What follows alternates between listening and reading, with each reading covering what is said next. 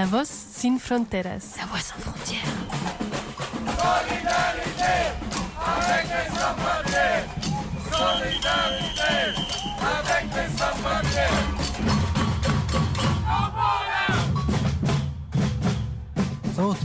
sans-frontières. La Voix sans frontières.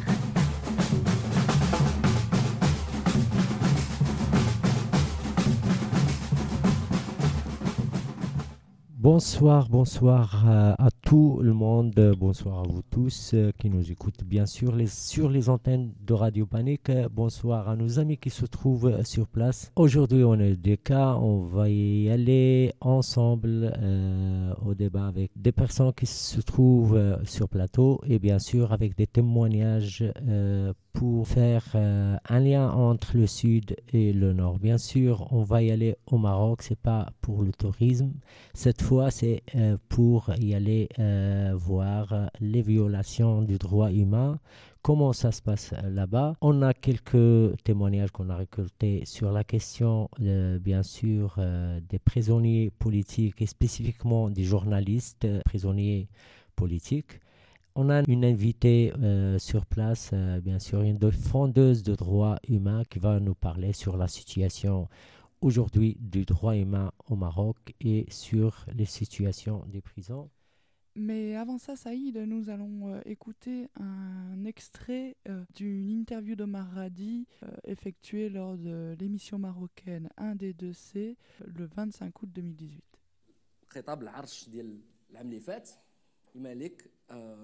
La nouvelle année, le roi a retiré sa confiance en toutes les institutions du pays, à l'exception de l'appareil sécuritaire. C'était un message clair. Personne ne joue son rôle, ni administration, ni ministère. Seuls deux organismes fonctionnent, le patronat et les appareils sécuritaires. Là, l'État a donné carte blanche aux appareils sécuritaires qui ont renforcé l'État policier, qui nous rappelle les méthodes de fonctionnement de la Tunisie sous Ben Ali. Et on a vu que la police et les renseignements ont contrôlé le Maroc cette année beaucoup plus qu'avant. Pour un État policier comme le Maroc, construit sur l'asservissement et sur des valeurs anciennes, aux antipodes de la démocratie, des droits et des libertés, la libération des détenus de Hirak ne peut être que la résultante d'une série de dialogues avec les détenus, comme c'était le cas avec les détenus salafistes, les millions idéologiques, discussions avec les imams, et cetera. Tout cela n'a pas eu lieu. Durant seize ans, le modèle de développement était basé sur ceux qu'on appelle les champions nationaux. C'est la théorie du ruissellement que suit également Macron. La conséquence directe de cette politique, c'est qu'on a aujourd'hui le capital qui s'engraisse, sans entraîner dans son ascension l'ensemble de l'économie, sans améliorer l'économie dans son ensemble comme on nous l'avait promis. Il faut arrêter, je pense, vraiment, de, de chercher des justifications à, à, à, à l'incompétence du palais, qui est le seul, l'unique euh, responsable de, de ce qui s'est passé. Parmi les aspects de ce bilan qui me frappe, ce sont les chiffres dévoilés par le Haut Commissariat au Plan qui disent que trois virgule cinq millions de jeunes entre quinze et vingt-neuf ans n'ont pas fait d'études et sont au chômage.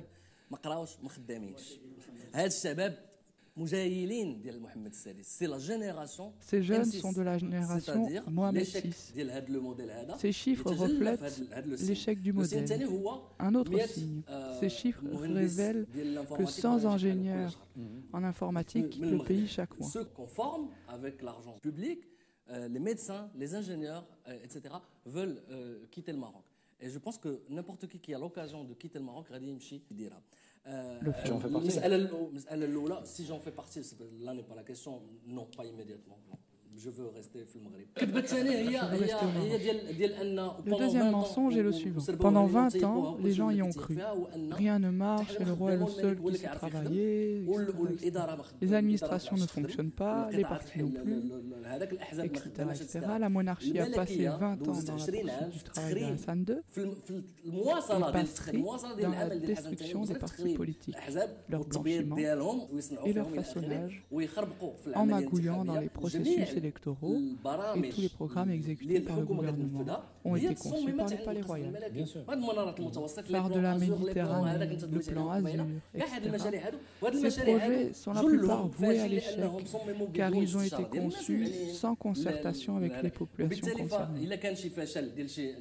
Donc s'il y a un échec du modèle de développement dont parle le roi, c'est essentiellement un échec de la conception de ce modèle.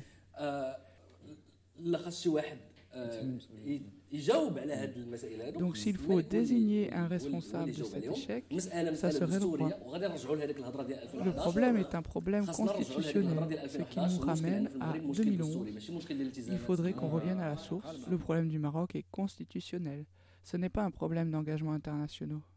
Juste une rapide présentation donc, d'un journaliste marocain, Omar Radi, qui est emprisonné depuis le mois de juillet, alors pour l'instant en, dé- en détention préventive. Il est accusé euh, d'espionnage, de porter atteinte à la sécurité de l'État, de financement extérieur, d'évasion fiscale et plus récemment de viol. En tant que journaliste, il travaille essentiellement sur les mouvements sociaux, les questions de droits humains, de corruption et il est ainsi, euh, pour, pour ses raisons et pour son travail, dans, dans le viseur de l'État. Donc dès décembre deux mille neuf, il est incarcéré pour avoir critiqué euh, dans un tweet une décision de justice, euh, mais il sera libéré quelques jours plus tard grâce à la mobilisation de divers soutiens, de beaucoup de soutiens. Et au mois de juillet, lors de, sa nouvelle, dans, lors de la dernière accusation qu'il a reçue, donc l'accusation pour viol, il avait déjà euh, été longuement accusé d'espionnage et a reçu euh, de nombreuses convocations.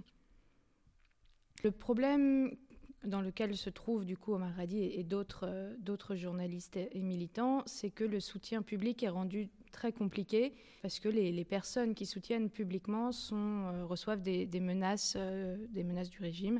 Alors beaucoup d'entre eux se taisent. Et euh, une autre euh, problématique qui est soulevée, c'est que c'est un, un prisonnier politique, mais aussi sans forcément le dire, par des moyens détournés, et euh, ce qui apparemment du coup est, est quand même de plus en plus utilisé Euh, ces, ces dernières années. Et donc de cette manière, ça rend plus difficile euh, de soutenir publiquement euh, ces personnes-là parce qu'elles ne sont pas accusées forcément directement par, euh, pour des choses politiques, mais par exemple, pour le cas d'Omar Radi, comme euh, voilà, cette accusation euh, de viol. Et donc il y a euh, cette position à prendre euh, de comment soutenir le caractère politique euh, de, de cette accusation tout en ne remettant pas en cause tout ce mouvement de libération de la parole des femmes euh, dans le cadre de cette accusation.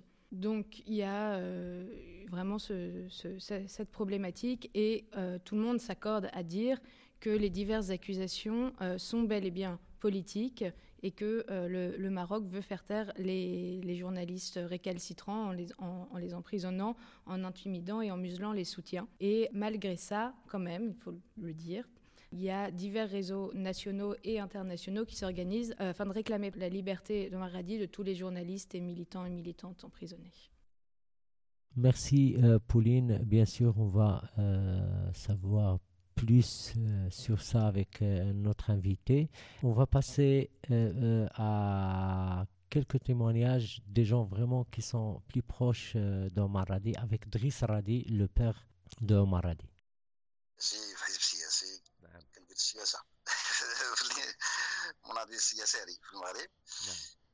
Enseignant à la retraite et militant au sein d'un parti politique de gauche, je milite pour une société socialiste démocratique depuis que j'étais étudiant au lycée.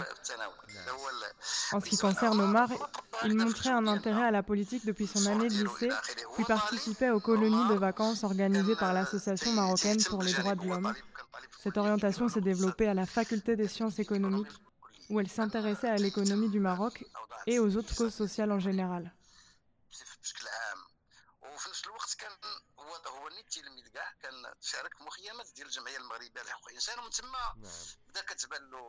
C'est ainsi que s'est formée cette conscience de prendre la responsabilité auprès des jeunes comme lui.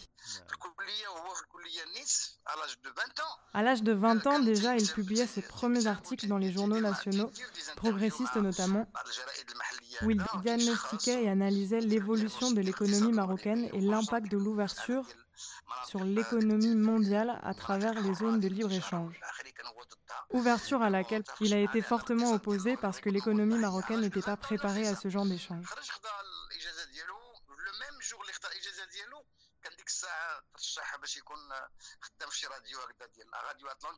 la même journée, au même jour où il a décroché sa licence en économie, il a été recruté en tant que journaliste au sein de Radio Atlantique, où il présentait une émission intitulée Éco Bourse.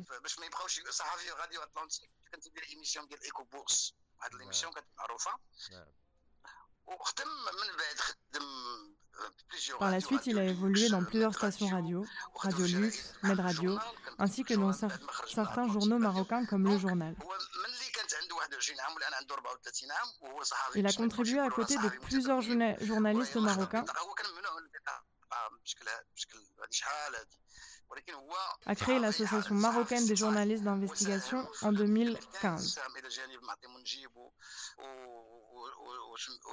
Association qui a été victime d'oppression. Mais Omar n'a pas baissé les bras. Il a continué à approfondir sa formation en matière de journalisme d'investigation. Il a pu ainsi publier plusieurs enquêtes sur la fraude et la pourriture du système économique au Maroc. En deux mille dix-neuf, il a été le seul journaliste marocain à avoir décroché une bourse de la fondation Bertha Foundation sur le thème du droit à la terre. Il s'est intéressé au combat des femmes soulailates au Maroc, qui étaient lésées dans leur, dans leur droit à dispenser des terres collectives au même niveau que les hommes. Le vingt-deux juin, juste après la publication du rapport d'Amnesty International, le gouvernement marocain a rendu publique une information qui stipulait que Omar Radi était un espion qui travaillait avec des services de renseignement extérieurs. Deux jours après, il a été interpellé par la police judiciaire pour des interrogatoires interminables de six à sept heures chacun, et cela a duré presque un mois. Et comme le procès-verbal de la police volumineux de cinq cents pages n'a pas pu prouver de relation avec aucun service de renseignement extérieur, on soulevait une autre cause pour l'écraser en l'accusant de viol.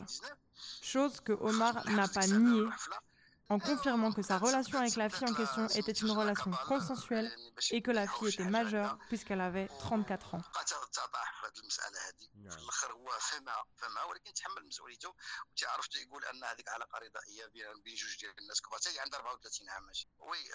Omar a été arrêté le vingt-neuf juillet, la veille de l'Aïd el-Kabir, fête musulmane, à la fête à la manière d'un enlèvement. Il était interpellé pour plusieurs actions en justice qui relevaient toutes de la liberté d'expression. Et depuis son arrestation jusqu'à aujourd'hui, sa famille ne l'a pas vu une seule fois.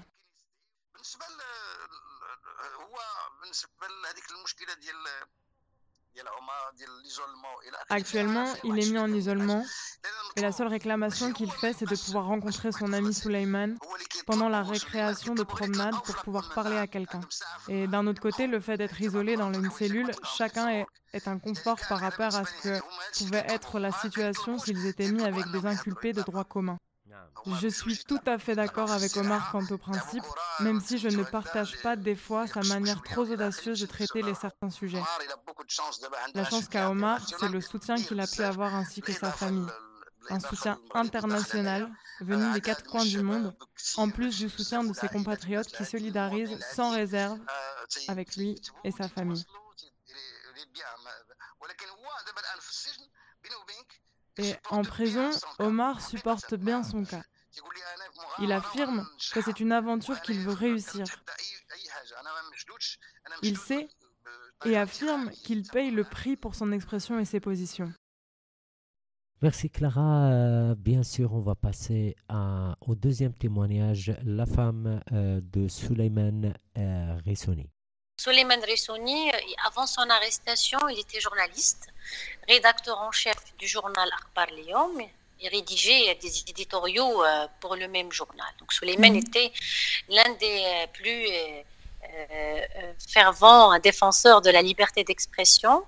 Et il a exprimé à travers ses éditoriaux, en plus d'être parmi les fondateurs des comités de solidarité avec tous les, les journalistes arrêtés avant lui, mm-hmm. euh, ainsi qu'il est, euh, qu'il est membre de l'Association marocaine de droits humains et membre fondateur de l'association ATTAC dans la région Nord, et mm-hmm. beaucoup d'activités en fait en parallèle.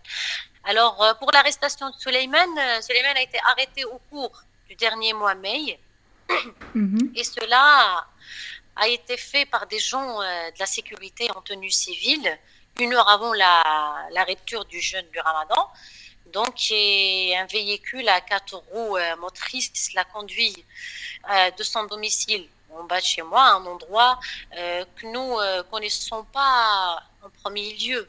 Donc, avant, mm-hmm. euh, avant l'arrestation de Soulaimane, lui et nous, en tant que famille, nous avons euh, plutôt euh, été soumis à une campagne de diffamation euh, odieuse visant euh, notre vie privée et professionnelle.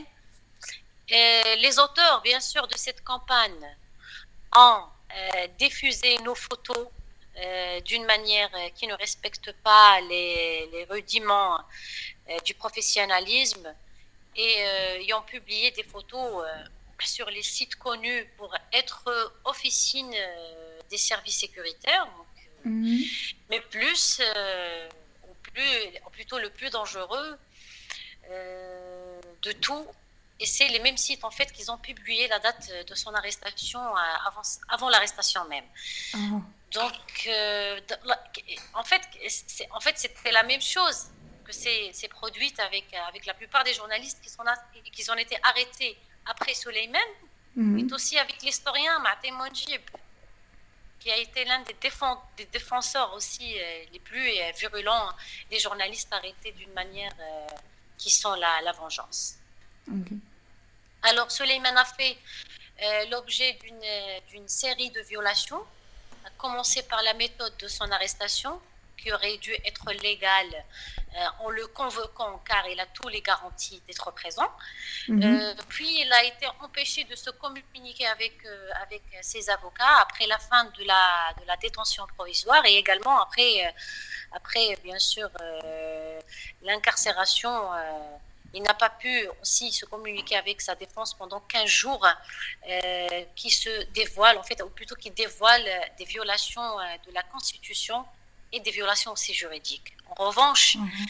euh, la détention de Soulaimane est, est, est prolongée malgré l'absence des preuves, alors euh, que sa défense a demandé euh, plusieurs reprises une mise en liberté provisoire. Mais la demande a été refusée, plutôt rejetée à, à chaque fois par le juge d'instruction.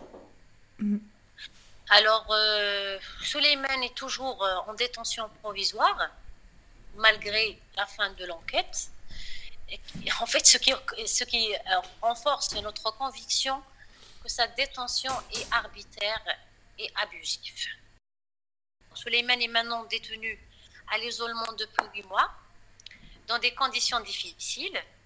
Il n'a pas le droit, en fait, de, de, de communiquer avec quiconque à l'intérieur de la prison, en plus euh, du fait qu'il passe la récréation seul.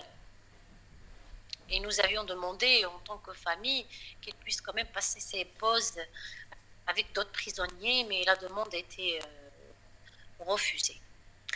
Euh, en fait, euh, aussi, il faut savoir euh, que la prison demeure une, une prison, même si nous essayons d'améliorer ces conditions.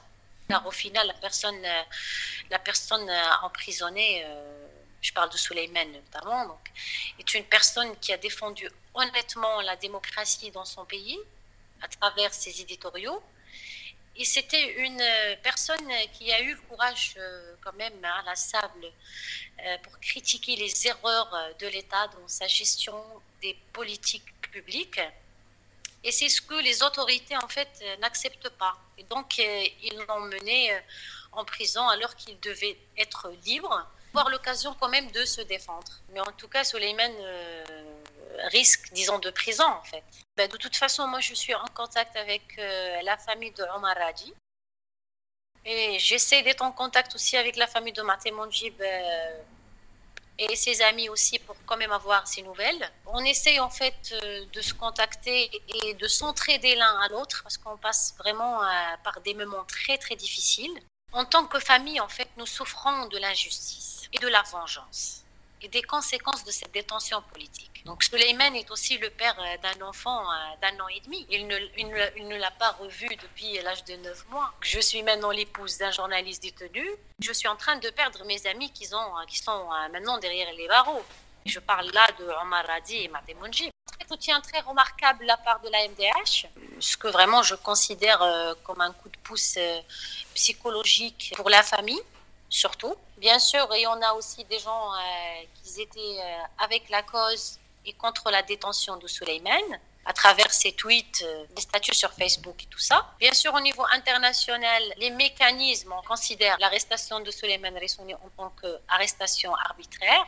Plusieurs euh, euh, associations tunisiennes aussi euh, ont euh, déclaré leur soutien et, et la libération de Soulaimane Raissouni, ainsi que la France, ainsi que l'Espagne.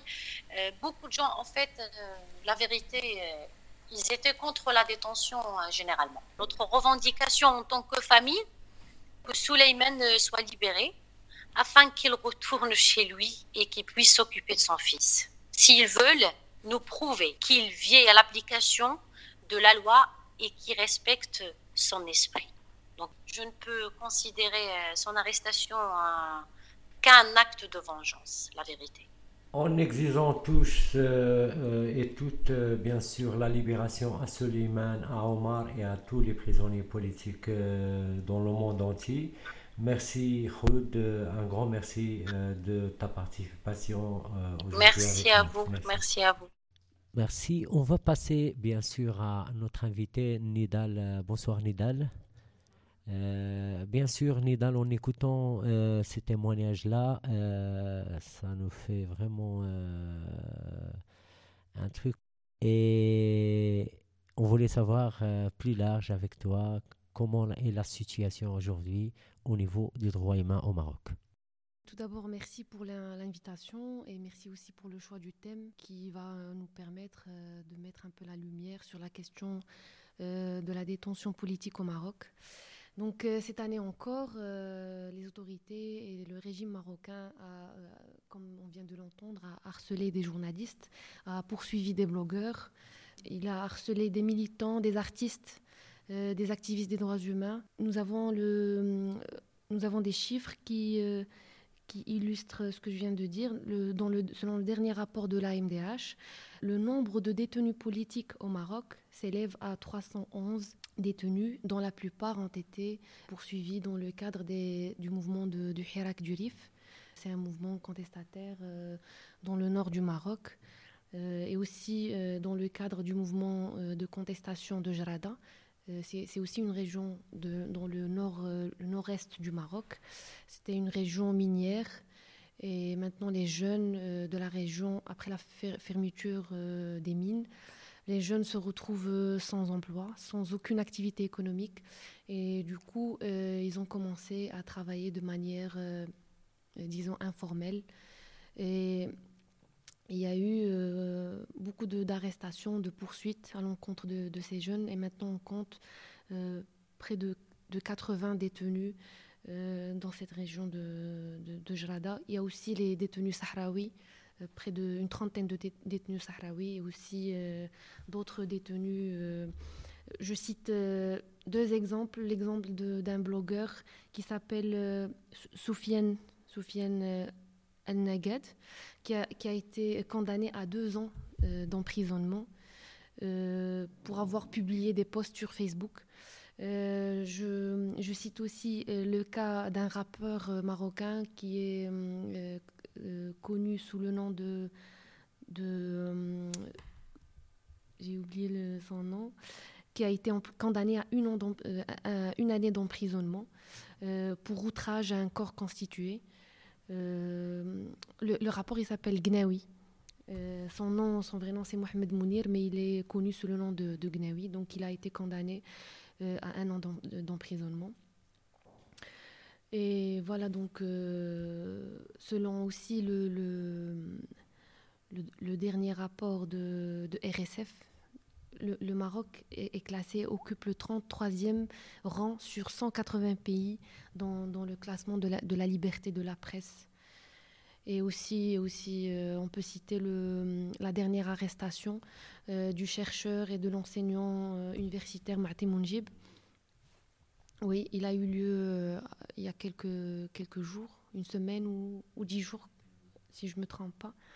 Et donc, Maâti Monjib, qui a lui-même... Euh, qui est accusé depuis, depuis six ans déjà, depuis deux mille quinze, qui est accusé avec, avec euh, d'autres membres de son association euh, d'atteinte à la sé- sécurité de l'État, de financement étranger illégaux. Et donc euh, de, son, son procès avec les, les, les autres membres de son association dure depuis des années et il est à chaque fois reporté. Il a été récemment euh, arrêté.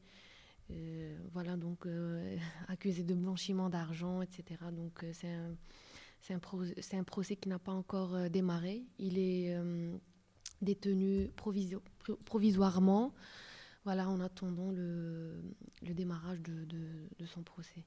Alors aujourd'hui, on voit vraiment, c'est, c'est comme tu viens de citer, les rapports de l'A M D H ou d'autres rapports des organisations vraiment qui... Euh, Euh, qui sortent euh, aujourd'hui sur la question des droits humains. Au Maroc, euh, on voit vraiment que euh, toutes les accusations, euh, c'est que vraiment euh, les, mêmes, les mêmes scénarios ont ce qu'ils font pour les militants. Et ça, ça se voit avec euh, les militants de Hirak, par exemple, euh, Zefzafi et d'autres. Euh, t'as l'accusation d'espionnage. De, euh, et les viols, la violation, ça veut dire euh, le, le, l'espionnage, ça veut dire euh, Zefzafi, il était vraiment euh, condamné comme quoi quelqu'un qui, euh, qui, qui a des liens au niveau de l'Europe, et etc. Et, et ça, c'est des, des, des tickets, on, on le voit avec par exemple Omar Radi, euh, l'espionnage et la, la violence, c'est vraiment des tickets pour, euh, parce que voilà, c'est, c'est des gens qui gênent ou qui dérange le régime, n'est-ce pas? On va écouter le, un vidéo, bien sûr, ensemble d'Omar Radi, où il parle sur le point euh, très très précis euh, au Maroc, c'est la question des terres.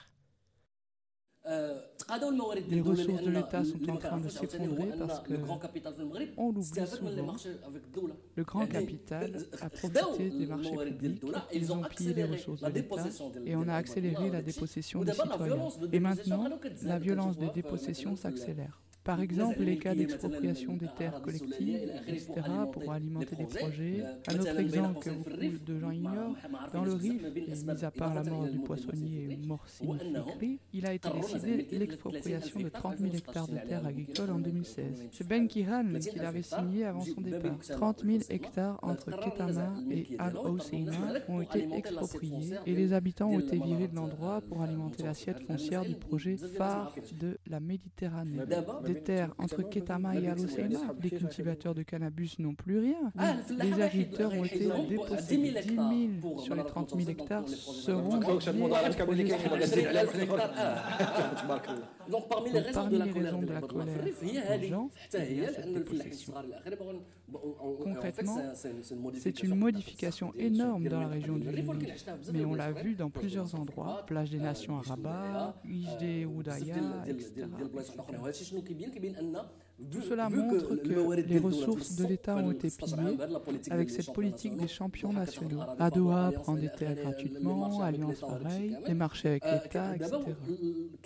Maintenant, ils cherchent où trouver des ressources financières pour financer ce développement de l'État. C'est pour cela que la violence à l'égard de ceux qui n'ont aucune résistance, c'est-à-dire les habitants des terres collectives, et cetera, augmente avec le temps. Tout ça ne fera que provoquer de nouveaux mouvements sociaux dans le futur. L'histoire, se, L'histoire voilà, va donc se répéter, se répéter mais, mais peut-être pas de la, pas même, de la manière. même manière, parce que l'humiliation et l'injustice subies par les Rifains, qui malgré tout sont restés pacifiques, c'est extraordinaire.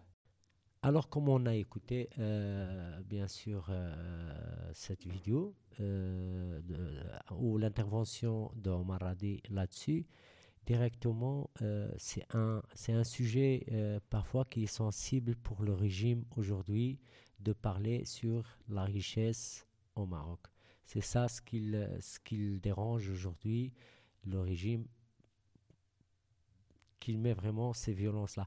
Euh, qu'est-ce que, euh, Nidal, qu'est-ce que, comme des organisations, des fondeurs de, de droits humains, et cetera, qu'est-ce que vraiment vous apportez à les, ces questions-là comme des mobilisations au niveau du Maroc et au, au niveau de, de l'Europe? euh, Si tu permets, j'aimerais bien revenir à une question ouais. que tu as relevée tout à ouais, l'heure. Ouais, ouais, C'est sûr. Par rapport à la nature oui, des sûr. poursuites euh, à l'égard des, des journalistes.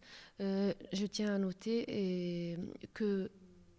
Depuis, depuis deux mille douze, en fait, le, le régime euh, marocain, il, a, il euh, poursuit, il engage des poursuites euh, envers les journalistes avec des accusations relevant du code pénal.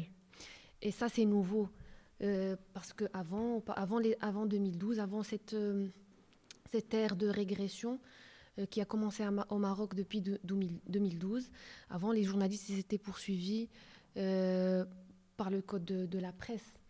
Donc euh, la, la question de, de solidarité était, était plus claire, était pour les, pour les, notamment pour les organisations internationales.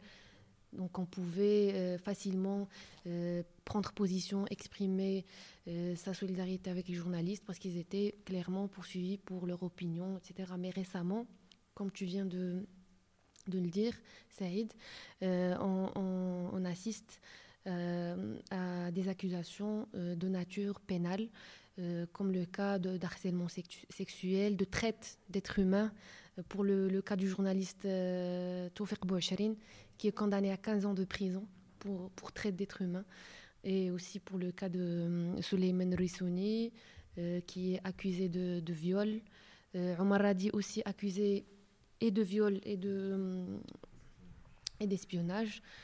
Donc euh, oui, comme tu as dit, euh, euh, maintenant on assiste à une nouvelle ère euh, par rapport au, à la nature des, des accusations envers les, les journalistes.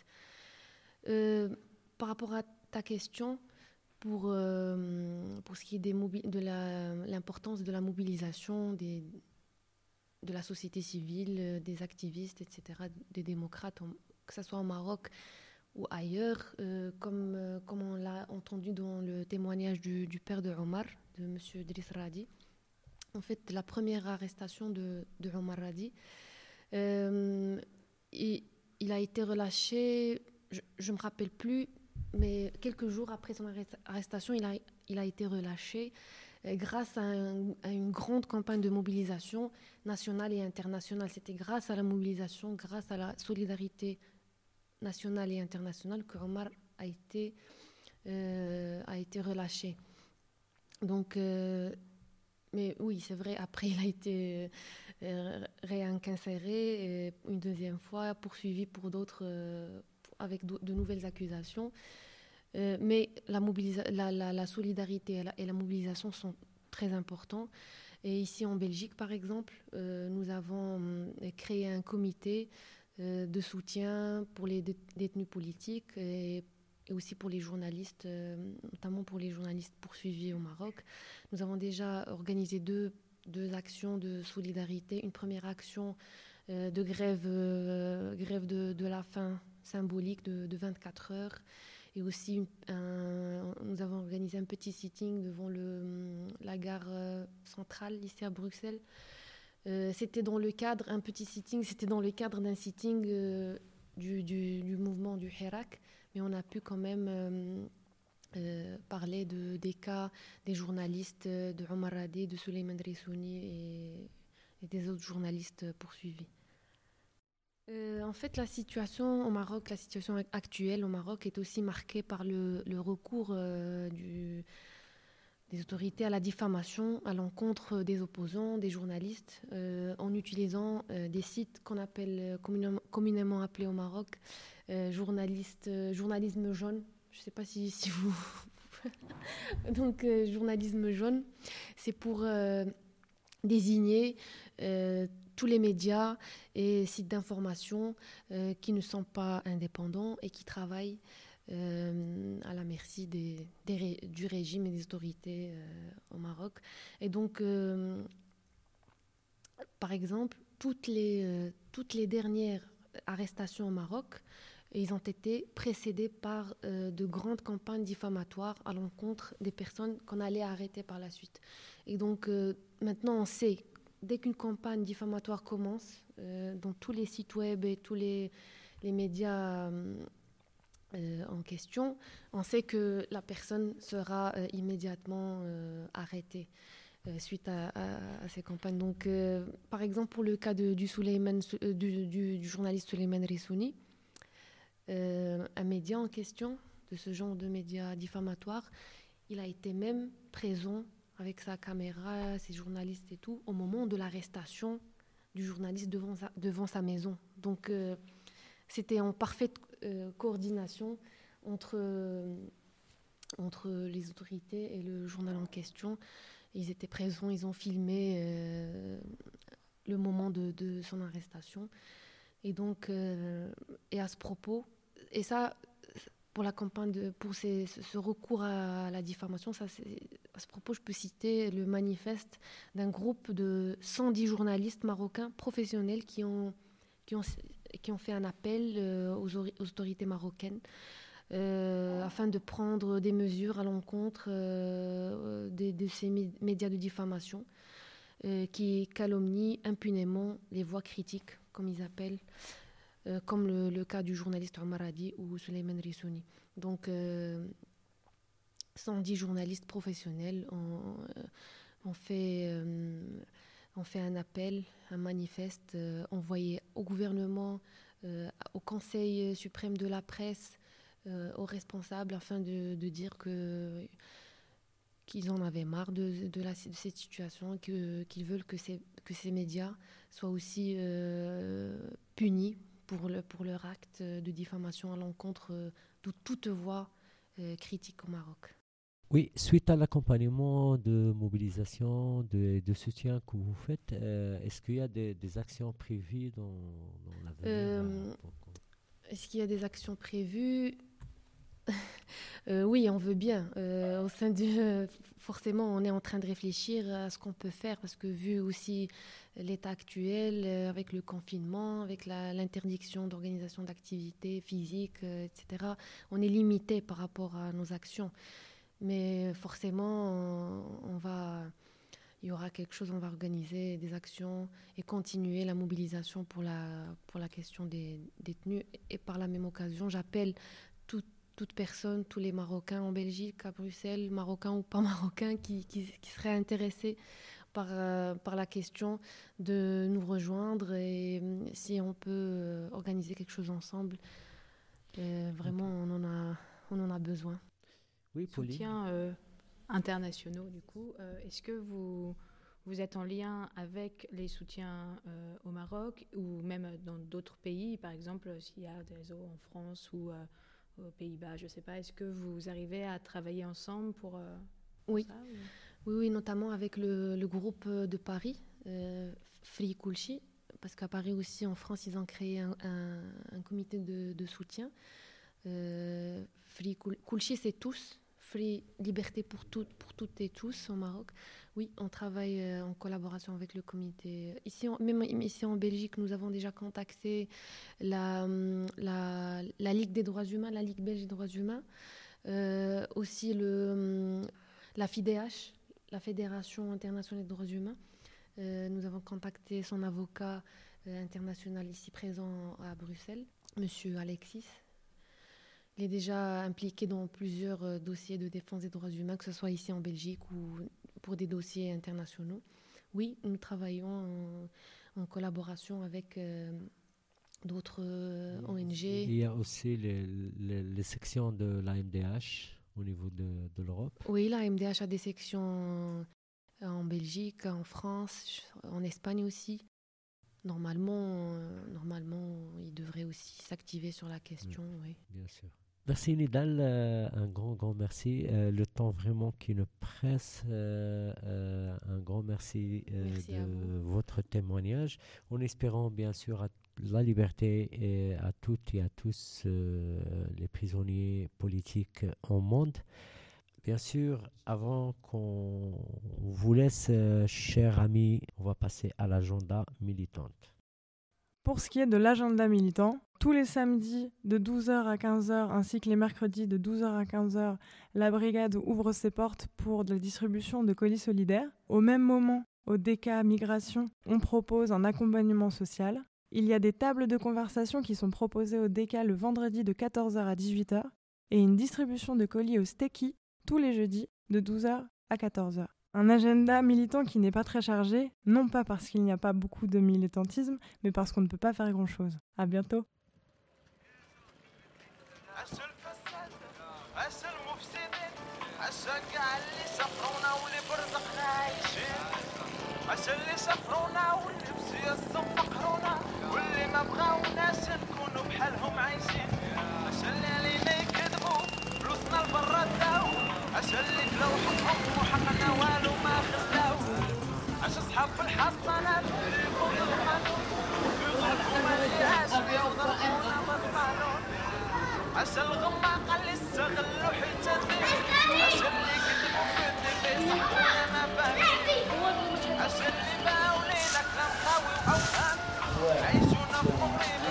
بدون تعليق ما كاين والو ما كاين والو ما كاين والو ما كاين والو والله ما كاين والو ما كاين والو والو والو بلاتي تسلم راه والو والو والو والو وراكم ما عارفين ما تبدل والو والو والو ما ماسكش واخا المينوط وداك الشي كامل حيت ما كتنزل من الداخل ما حبس ما والو اعو تعيا ما تفهم ما غاتفهم والو تعيا ما تردم كاين الاخبار وكاين غسالو والو الاذاعه الصحافه الشوافه الجامع وجمعوا كل شي من القصر حتى العسكر والو غنهضر واخا كيبان لك ما غنقدر نبدل والو والو ما عايشينش باش نعيش ساكت شوف راسي كنتعرى ومازال ساكت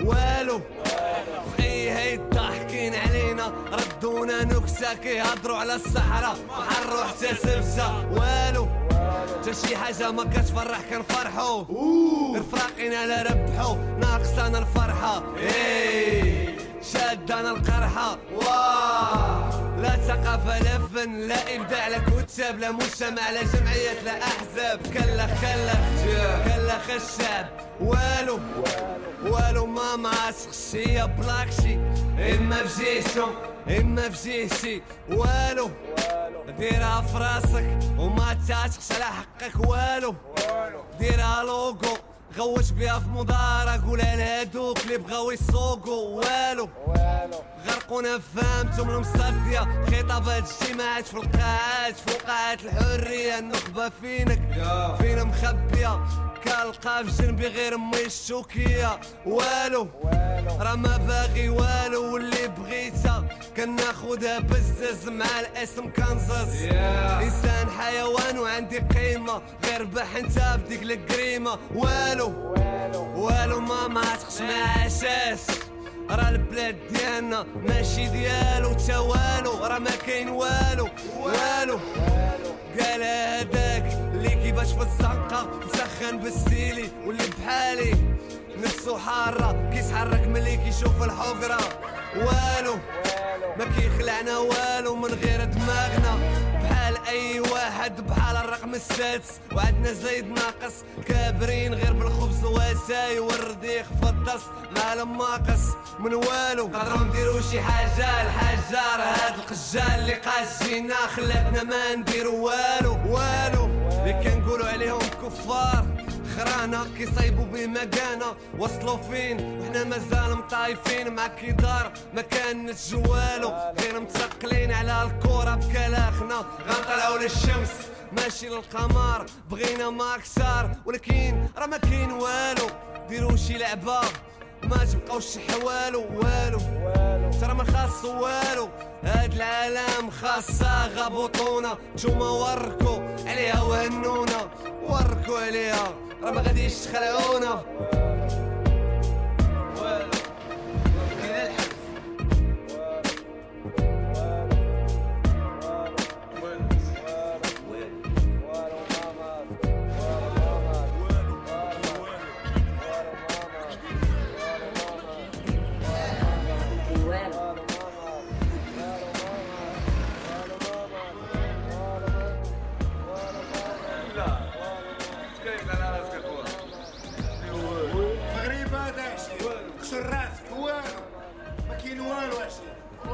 والو والو والو والو الكونه القرقوب والله تا